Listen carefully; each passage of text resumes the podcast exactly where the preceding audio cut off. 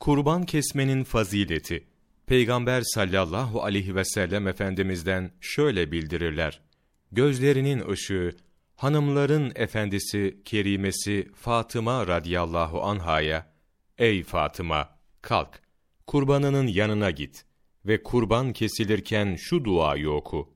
Şüphesiz benim namazım, ibadetlerim, hayatım ve ölümüm, alemlerin Rabbi olan Allah Celle Celaluhu içindir.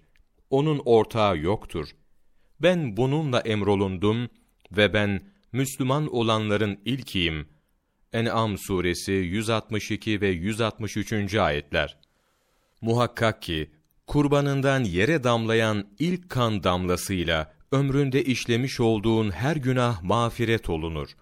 Muhakkak yarın kıyamet günü kestiğin bu kurbanın kanını ve etini getirip terazinin sevaplar kefesine koyarlar. Yetmiş kat fazlasıyla buyurdu.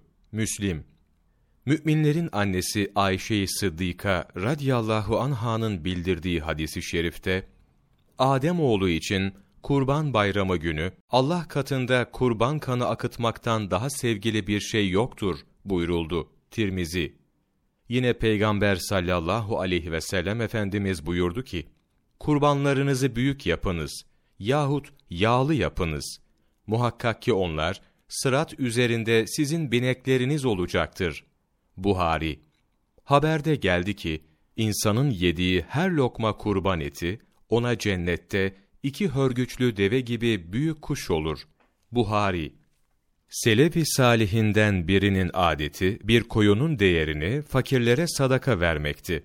Madem ki kurban bana vacip değil, niçin bir hayvanın canına kıyayım derdi.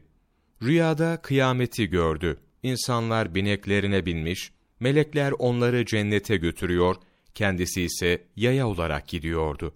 Sebebini sordu. Bu binekler, dünyada kesilen kurbanlardır dediler.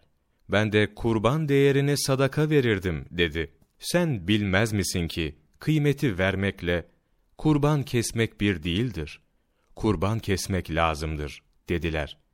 O büyük yaşadıkça hep kurban kesti. Madem ki kurban bu kadar faydalı, bu kadar faziletlidir, bu ibadeti kaçırmamalıdır. Muhammed Rebhami, Riyadün Nasihin, sayfa 263, 14 Temmuz Mevlana takvimi